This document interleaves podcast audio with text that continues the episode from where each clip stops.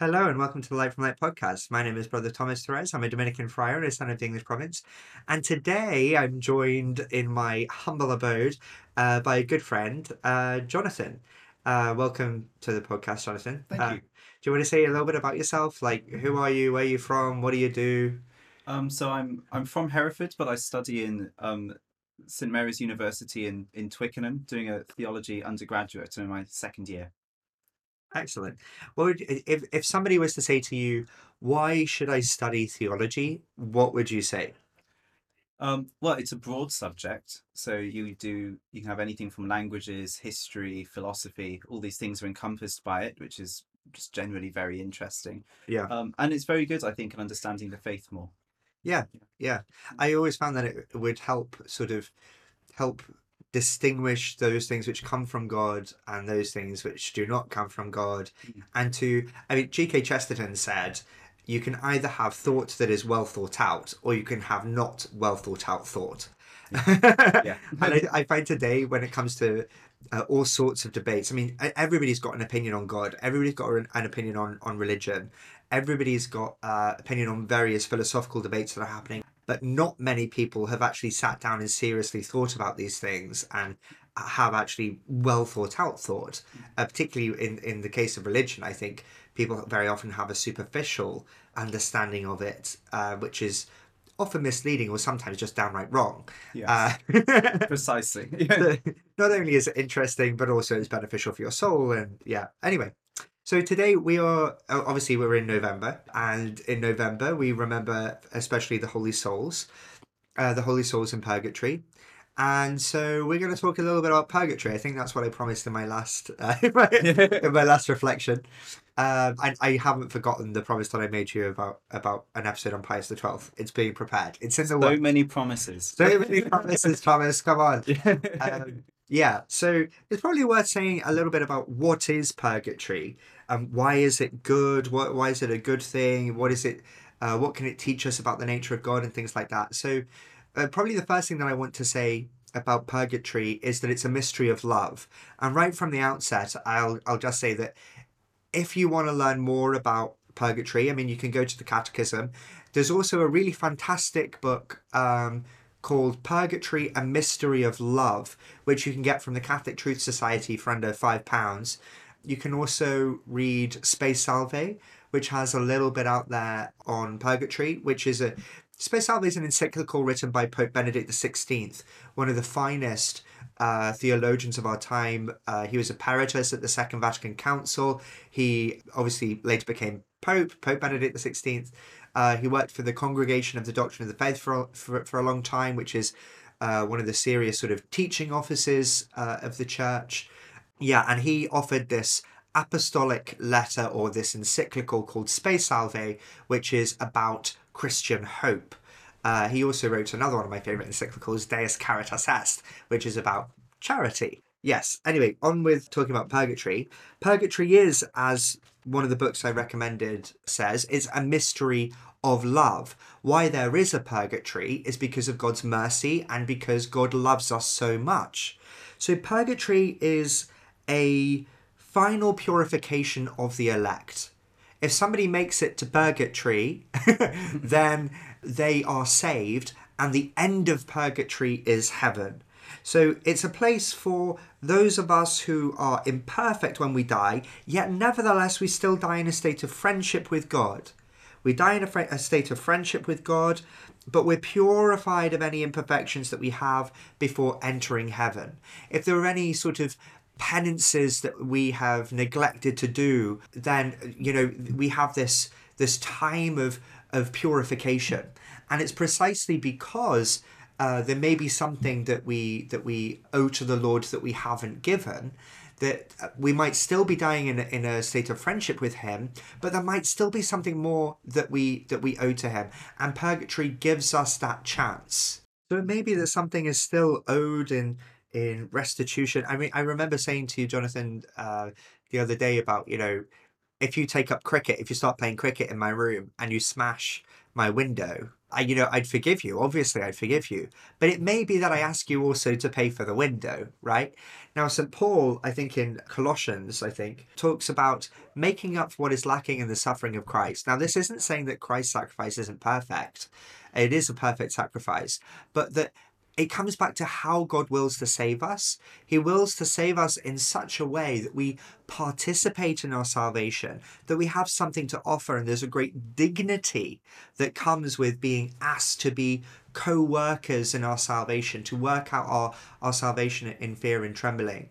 Uh, I remember also saying to you about, you know, if I get into I don't know financial debt and the Queen comes along and offers to pay my debt, uh, fantastic, isn't it wonderful? Yes, she, she pays off my debt.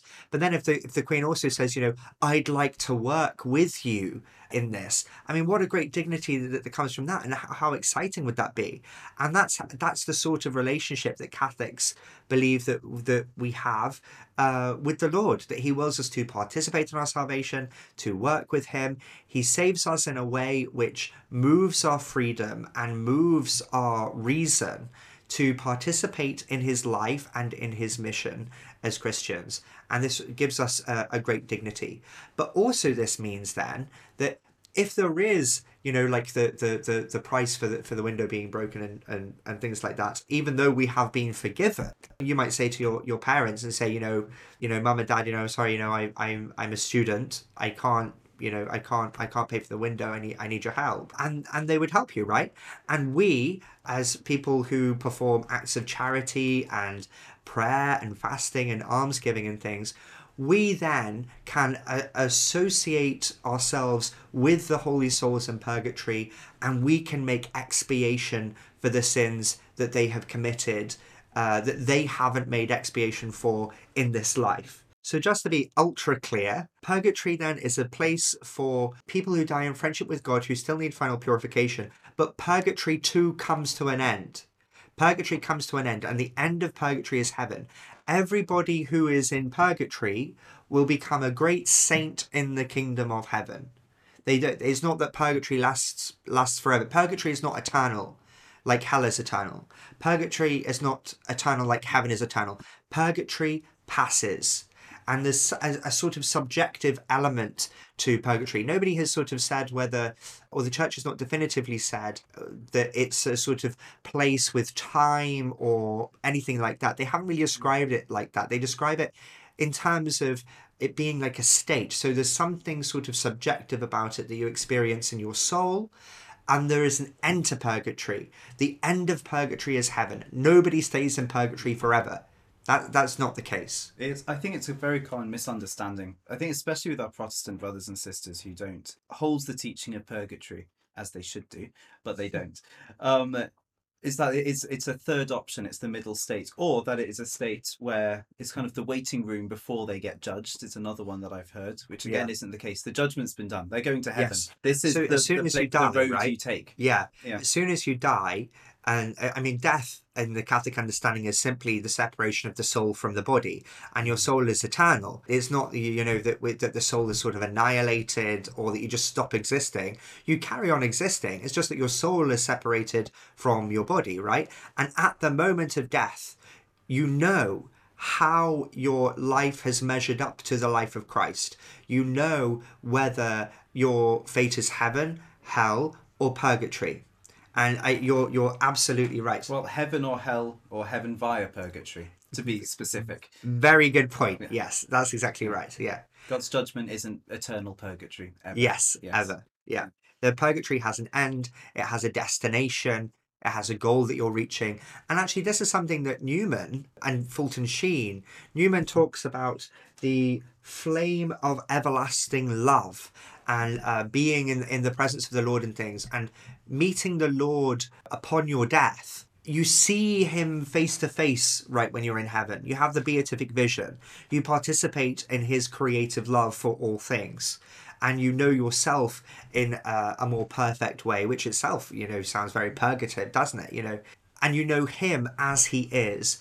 And purgatory the sort of pain uh, uh that that one talks about, the expiating sort of pain that one talks about in purgatory, Venerable Fulton Sheen says that it's like a longing. You know, like this is my own analogy now. You know, like Christmas Day when you're a kid and you're looking forward to Christmas Day. It's Christmas Eve. You're really excited and you know it's coming, and you you know you want to be able to open your presents at midnight, and your parents say, no, no, you got to wait till the morning, and it's like that. You have such a longing, uh, or at least I did when I was a child. I had such a longing for that future reality then and there that it was akin to a sort of pain. Uh, in a similar way, then in heaven, uh, heaven being like Christmas, where Christ it becomes present to you in a full and, and in uh, in a full and immediate way. So that sort of longing that you have in, in purgatory, I that's how I, I sometimes think of it. Um, But but if, if we now, you know, I think I think everyone knows that. I think everyone has that longing for justice and love and so on. Now, you know, that's something that we really long for. If in purgatory we know that the judgment is that we're going to heaven, we're going to want it even more, knowing that it's going to be coming. Yes, It's even fuller then than it is Yeah. now, and pe- people already get in wars and fight over each other for wanting love and justice and so on. yeah. It's an even more intense experience than in purgatory. Well, I Surely, just find it really a, a, a strange sort of oddity when I think about Jerusalem. Mm. Jerusalem, of course, meaning city of peace. And the, the fields of Armageddon that are outside the city of Jerusalem are very, very fertile plains. yes. Um, and there's actually, I always find it quite funny that you know when the the battle happens at the end of at the end of time between the forces of good and evil on the on the plains of Armageddon. Well, they're going to have to knock down the motorway first because there's a motorway at the moment that runs through the middle of it. I think that's what's causing the. That's what's yeah. or it's the motorway. yeah. Um, Traffic is good for no one.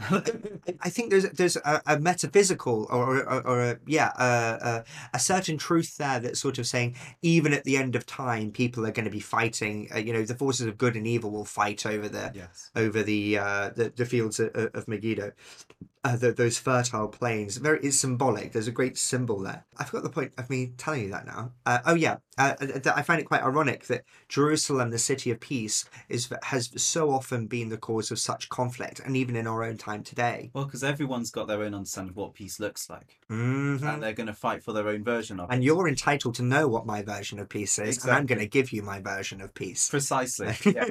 but in purgatory, you know what the true peace is, Yeah, and suddenly everyone's now longing for the same thing. That pain is going to be Mhm. intense, but it's going to be wonderful because you know what's coming. It's that that excitement, Exactly. that build up, as it, as you were saying, yeah. like on Christmas Day. How that different differs then with hell, just to maybe have a slight note uh, attached here on hell. Mm. Uh, I really like uh, what's Winter and never Christmas. oh yes, excellent. Carrying on with the uh, with the Nolly, I I like that. Yeah. Always winter, but never Christmas. Yeah. Um, that's a very that's a good a, a good way to phrase it. I think actually that reminds me of Dante's inner inner circle of hell, where the devil is this sort of pathetic creature staring into a mirror in a sort of ice box because it's so devoid of love. Um. Yeah. Yeah. So I mean, uh, how I how I often talk about hell is like in terms of C.S. Lewis uh, and um, it being a room locked from the inside. Uh, and we all ha- have had those friends who it doesn't matter how often you try to help them and you try and break through that door, another barrier goes up. There's always a reason as to why they can't accept your help, right? And that's a similar thing, I think, with with people who uh, make that final definitive turning away from the God who is love. Because if if God is love, and if God is is the creative word, and if God is um, if God is the source of all goodness, truth, and beauty, well, if you definitively shut your door to God, then you're sh- definitively shutting the door to goodness, truth, and beauty, and definitively shutting your door to true love. Um, and so it's obviously going to be going to be the most painful thing. And sometimes, so this gives me another way of understanding purgatory. Sometimes it can be difficult to accept the love of another. And it's humbling and it's emotional to know that somebody loves you as you are. It can be actually a very painful experience. And so I wonder also if, if purgatory is also akin to something like that. Uh, very, when we're talking about purgatory, of course, we're talking about metaphysical realities. So all of the images that we use, even uh, images like fire, they're all me- uh, metaphorical sort of illustrations designed to clutch or grasp at some sort of truth about it, but it's by no means exhaustive or literal. Uh, it's something which uh, is describing a metaphysical truth, a metaphysical reality. I mean, the, I think the main one of the main distinctions, at least between hell and purgatory, is hell is though of course described in similar language of fire and And stuff. like apart from it being eternal, and yes, exactly. But also in in hell, we are void of all things from God. So love, charity, hope, and all of these wonderful things we can experience. But you can still experience those in purgatory, as it is a precursor of heaven. So there is Mm. still hope. Otherwise, you wouldn't be hoping for heaven. But in purgatory, you hope for heaven because you know you're going there. oh, And so you're not going to be isolated in purgatory. It's not same No, kind of on your own void, it's terrifying. On my experience. own. I had to slip something in. There's just filled with this hope. In a, I can't remember which saint it was because I wasn't planning on mentioning it at all. But now I am. and Here we are. Who had the, the vision of purgatory where Our Lady would come and give sustenance to the souls in purgatory. Oh yeah. so that's I can't remember. I, I can't remember which which saint it is, but I yeah, I do and, remember that and she and she would come over and give some sort of nourishment. to- Constellation. Yes, and we have an experience. You know, of course, we have you know these experiences of the saints and so on now, and we do feel there is some nourishment Yes. we get from Our Lady's intercessions Yeah. even now, but even more so in purgatory, where Yeah. You see her giving this nourishment, at least Mhm. according to this saint. Hope This- is greater, even if the suffering feels greater. Yeah. Yeah. And there is that tradition. I remember the the um, hearing the story. It might also be an apocryphal story of the same saint Hmm. that she would come especially on Saturdays, uh, because you know Saturday being you know the the feast of Our Lady. But of Yeah. course, with all of these things, you know, uh, time is a very interesting thing when you're thinking considering eternity and time and purgatory. I mean, purgatory and time is a very sort of complicated thing to try and understand. And most people would sort of say, well, actually, um, purgatory isn't really the sort of thing that that could be considered in terms of time. I mean, maybe we just Mm. don't particularly know, but there may be something that's being expressed true there about the sort of Saturdays sort of thing uh, in terms of our reality here and now. So anyway, sort of moving moving on from what purgatory is to a quote from the book of Maccabees. The classic. Yeah. So in the book of Maccabees, we have Judas Maccabeus, who sort of leads a revolt. And in the revolt, uh, people are fighting on behalf of the Lord. And um, they commit a sin, and a very serious sin at that. Especially in the Old Testament, you hear about you hear about idolatry and how idolatry is so serious. And of course, it's serious for us Christians too. Idolatry is one of the worst sins that you can commit. And what they realize is these people who fought and died for the Lord have committed this terrible sin and haven't been able to make expiation for their sins. And actually, it's a the what's attributed as the reason for their death is this great sin. So even though they fought on behalf of the Lord, they die on behalf of the Lord because of this sin. And what is Judas's? What's Judas Maccabeus's um, reaction to this? Well, let's see. But when they found on each of the dead men under their tunics amulets of the idols taken from Jamnia, which the law prohibits to Jews, it became clear to everyone that this was why these men had lost their lives. All then blessed the ways of the Lord, the just judge, who brings hidden things to light, and gave themselves to prayer, begging that the sin committed might be fully blotted out. Next, to the valiant Judas urged the people to keep themselves free from all sin, having seen with their own eyes the effects of sin of those who had fallen. After this, he took a collection from them individually, amounting to nearly 2,000 drachmae, and sent it to Jerusalem to have a sacrifice for sin offered, an altogether fine and noble action, in which he took full account of the resurrection. For if he had not expected the fallen to rise again, it would have been superfluous and foolish to pray for the dead. Whereas, if he had in view the splendid recompense reserved for those who make a pious end, the thought was holy and devout. This was why he had this atonement sacrifice offered for the dead, so that they might be released from their sin. I think that's a really beautiful passage and one that we uh, we have at the Office of Readings in, in November. But there are a few things that we can notice there. One that they've that they've committed sin. What what is his what is his reaction?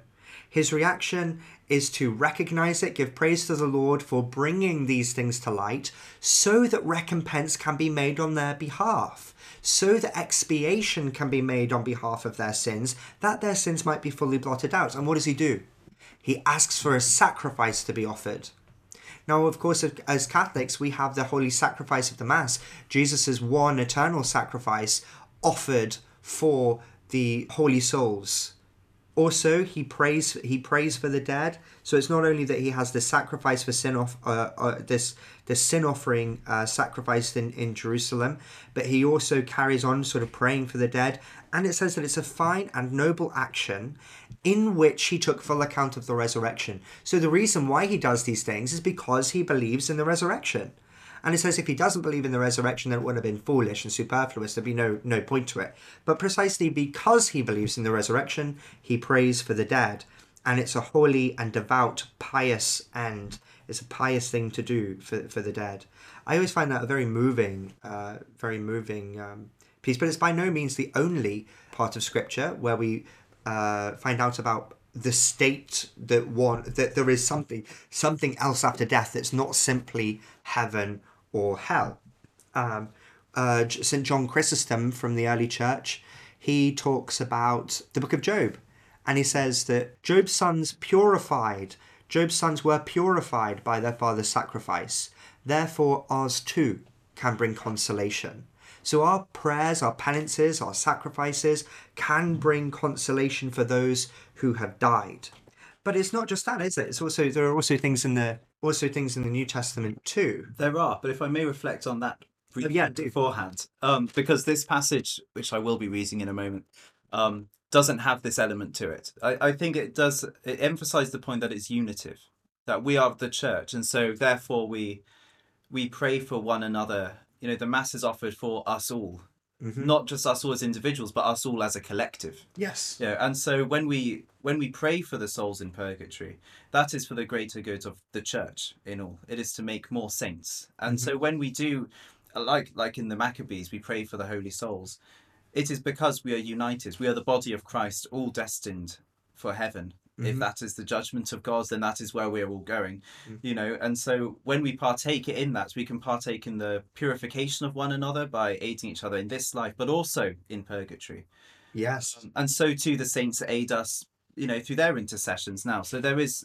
the, the church is in a sense throughout these states it is in heaven it is on earth and it is in purgatory the church the body of christ all destined for heaven so that just because that's not in this particular passage so i thought i'd highlight that whilst it's there That, I, I Yeah. think that's actually a very important thing to remember. And it relates as well to how uh, God chooses to save us, how he wills to save us, and, and what he, uh, how he designs in his providence things to be. He makes us codependent on each other. We're co relational beings. We are supposed to help each other out. We're not islands. You know, no man is an island. Thomas Merton. I don't think he was the first one to coin the phrase, but he's he's uh, one of the famous people who who loves saying the phrase. He wrote a book called No Man Is an Island. In fact, so, it was a good book. But yeah, we're not just sort of siloized individuals who don't have any impact on each other's salvation. It's true to say that we say faith, hope, and love are gifts from God, but we are opportunities of expressions of charity for each other. You know, show me your faith apart from your works, and I'll show you my, my faith by my works, as we read in James. We are opportunities for love for one another, and the, this is a saving, salvific action. Um, so we are opportunities for grace for each other. We are instruments, uh, instrumental causes of, of God's grace. And think about how you came to faith. Think about how you came to saving faith. Yes, faith is a gift from God. Justifying faith is a gift from God. And yet we also say that we hand on or that we tradition the faith to others. Tradition, tradition just meaning to hand on. We hand on the faith to others. It's a non-competitive vision of salvation. It's not that um, we and God are in perpetual conflict all the time about absolutely everything. When we sin, we do choose to walk away from God when we sin. But if we're not sinning, then actually we should have faith and confidence that we're working together and participating in the life of the Lord and in his mission. And therefore the salvation of all souls The salvation of all souls, yes, exactly. It's a great act of charity, a great act of love to pray for the dead. Not only those who we know, but also perhaps those who we've wronged or those who have wronged us.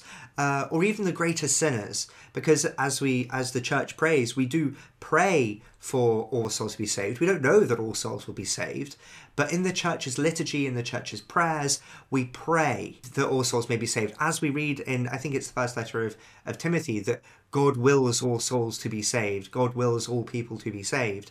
Now, that still leaves people free to accept or to reject Him. Hmm. But we pray for it. Absolutely, we do, and we we must pray for it because it's an act of charity. Why should we hope for for salvation for ourselves and not for others, even those who have gone before us, marked with the sign of faith? Christ died for us all. That includes us, but it is not so exclusive that it was for us on our own and everyone else can be damned. It is not our own version of Christ. I think I think many people even in their in their in their particular faiths can look at Christ and almost paint themselves there instead. Mm. Um and but that's just not the case. And so we must act as a church, we must act together as we are all conformed to him, not him to us. Mm. And so when we pray for one another, including those who are the holy souls, we can trust that, you know, the holy souls, um, when they get to heaven, we pray that they will be praying for us too. You know, these things are intrinsically unitive. Mm. The church is more than just the people we see around us. And isn't that wonderful? Yes, and that's one of the things that I love about about um, thinking about the the saints. Actually, you had a very interesting thing that you said to me the other day about the saints and demons, where you were saying, you know, well, if you know the devils are prowling around for the ruin of souls, Then the saints must be more free. Yeah, In in in helping us in helping the salvation of souls. Yes. the, the saints are more free than than than the than the demons are, and in, Mm. Yeah. in every sense, They are seen yeah. in a sense as being encaged in hell. In a certain Mm. sense, the demons and devils and so on. They and so participate in the inner life of God and His His creative love for all the uh, saints, for, for yes. all creatures. Yeah, Yes. And so, yes, the saints are free and very willing to help. and so, I mean, though it's a total side note, we must also be asking for their intercessions. Though that's less about the holy souls, though they are holy souls. Yes. But Well, this is Not this necessarily is a very, very yeah. interesting point on prayer, and th- this this is absolutely fantastic. Yes, making making sure that you do ask for for things. Mm. The Lord says, doesn't He, in the Gospels, um, that your Father knows what you need before you even ask of it, but He still wills you to ask. Why? Because He wills you to be a true cause. He wishes you to be a cause of things. He wishes to give you things because you've asked for them. So so ask for graces, ask for things for, from the Lord. You know, um, He wills you to be. Uh, yes, He is the the cause of our salvation. Yes, from Him all good things come. But He wants us to ask Him for them, so He can grant them, in order that we too can be true causes. Um, and participate in his life and, and in his work and in his mission uh, through through our power of intercession. Um, so it is, yes, truly properly ascribed to the Lord, but it is no less ascribed to us because we ask. You know, um, it's it's non-competitive. It's oh, beautiful. anyway, so you you actually have a, a passage there from the Gospel of Luke, which I had never thought about in terms of purgatory before, and I found it very interesting. yes. Uh, yeah. So yes, I think the, I'll hand over to the you. great misconception that you don't find purgatory in the New Testament, great misconception, and especially a greater misconception that Jesus never spoke about it because this is one of the parables that Jesus spoke. he spoke. so this is, I think, I think it's quite blunt personally. So it's it's from Luke chapter twelve, verse. Let me see, verse forty-one. Peter said, "Lord, are you telling me this? Are you telling this parable for everyone?" And the Lord said, "Who then is the faithful and prudent manager, whom his master will put in charge of his slaves, to give them their allowance of food at the proper time?"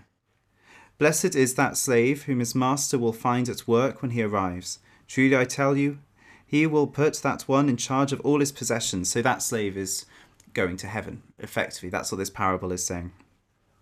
Um, but if that slave says to himself, My master is delayed in coming, and if he begins to beat other slaves, men and women, and eat, and drink, and get drunk, that master the master of that slave will come on that day when he does not expect him, at an hour that he does not know, and will cut him to pieces, and put him with the unfaithful. So hell. That slave who knew what his master wanted, but did not prepare himself, or do what was wanted, will receive a severe beating, which is purgatory and must be di- must be distinct from the I think it was the second slave, which then being cut to pieces and put with the unfaithful. It's a severe beating, but he's not being killed and he's not being fired. He is, and he's not with the unfaithful. He he did what the master wanted, but he hadn't prepared himself. Um, but one who did not know um, and did what deserved a beating will receive a light beating. From everyone to whom as much has been given, much will be required. From one to whom much has been entrusted, even more will be demanded. And so that last one is is innocence. Mm. Didn't know. Yes. Um, and that's directly from Christ. You know, I mean, and the context of this parable is um, a the analogy is a, a bridegroom has, has left the house. The bridegroom being Christ, which is a classic ex- um, classic name for Christ, is the Absolutely. divine bridegroom. Yeah. Um, And this is something, of course, that you find in the Old Testament when you oh, you know, throughout the yeah. Lord is the Lord is associated with the bridegroom. Christ is associated as the bridegroom. It's telling you that Christ is the Lord. exactly. Christ is the bridegroom. Christ is the Lord. I love it. It's so explicit in Hosea where it says um, God lured um, Israel into the wilderness and spoke tenderly to her. And I thought it's a, the the divine honeymoon in Hosea is quite exciting. I think Uh, that's a total aside, but there you go. Enjoy that. Um, but yes, so and the, the master is away, and then these slaves you see react in these four different ways, which show in a sense the four different judgments, I suppose, in a certain sense. Two of Yeah. which being the eternal judgments, heaven and hell. There is purgatory, and then there is innocence, which you could speak about another time. And I'll, I won't make you promise you'll do it, but it would be interesting. Well, there, there is somewhere else actually in scripture as well that I think we can uh, gain an understanding of purgatory, also on the lips of Christ. Uh, and this actually is not my own my own idea. I get this from Gregory the Great, uh, a, a Great for a reason. Great for a reason, yeah. A pope uh, who is very influential, uh, obviously in the early church, and he's uh, he's commenting on this passage from Matthew twelve. So Matthew twelve thirty two, uh, Jesus says, "Whoever speaks a word against the Son of Man will be forgiven, but whoever speaks against the Holy Spirit will not be forgiven, either in this age or in the age to come." Now he says, well, that passage clearly says that we can. There are some things for which we can be forgiven in this life, and there are some things that we can be forgiven for in the next life. Purgatory, that place where those of us who die in a state of friendship with God and yet still need to be purified in some way, we can have those things for forgiven of us. I mean, I remember you talking about achieving a particular state of perfection rather than just expiating sin and things like that. You were talking about I was thinking of diamonds and I said, you know, you can you cut diamonds and you polish diamonds and if diamonds were sensitive creatures who could feel things, then it'd be quite painful, wouldn't it? But uh, it's still to achieve a greater sort of perfection, a sort of sparkly shininess of a diamond.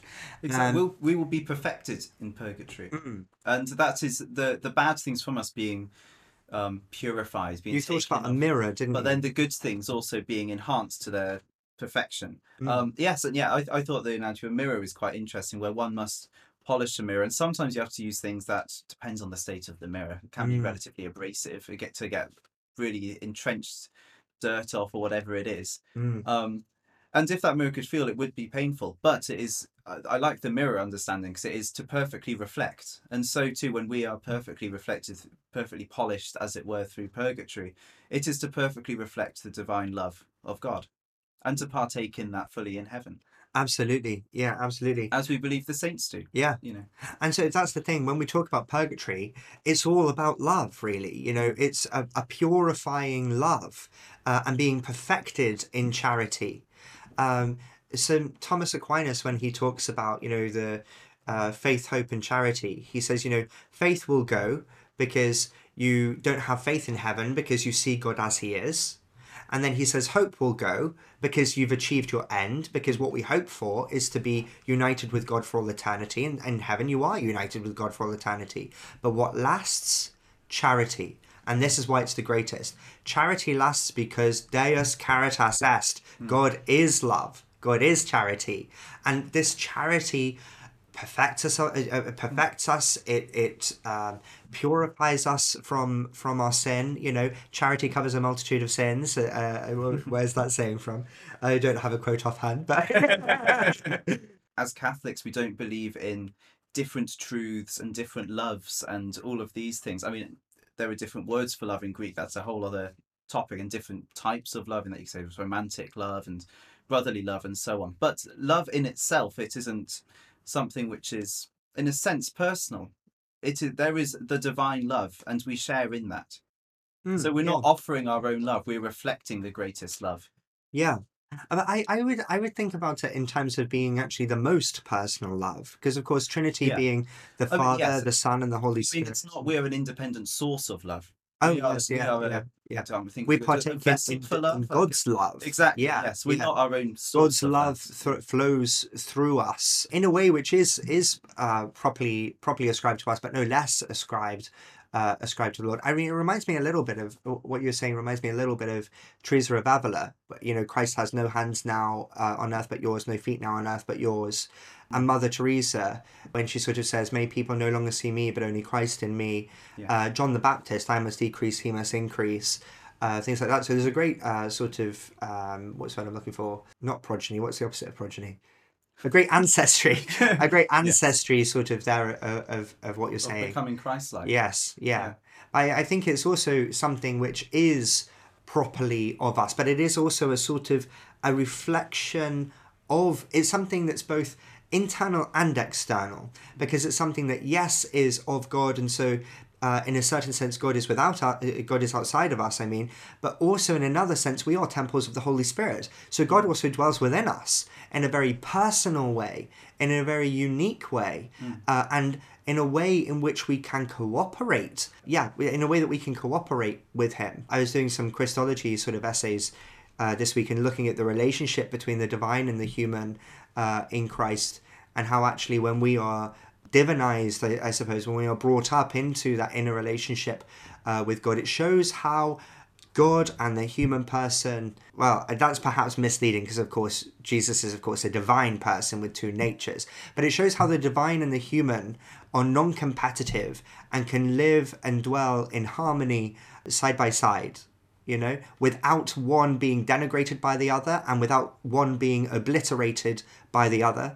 Um, And Christ is the great sign of that. the great sign, yeah, of that bridge, of that, of, Yeah. of that, of that mediation. that perfect compatibility. Yes, yeah. So anyway, we are reaching the end of our time here uh, on the podcast. But uh, thank you very much for joining us, and uh, yeah, do pray for the for the souls of the dead.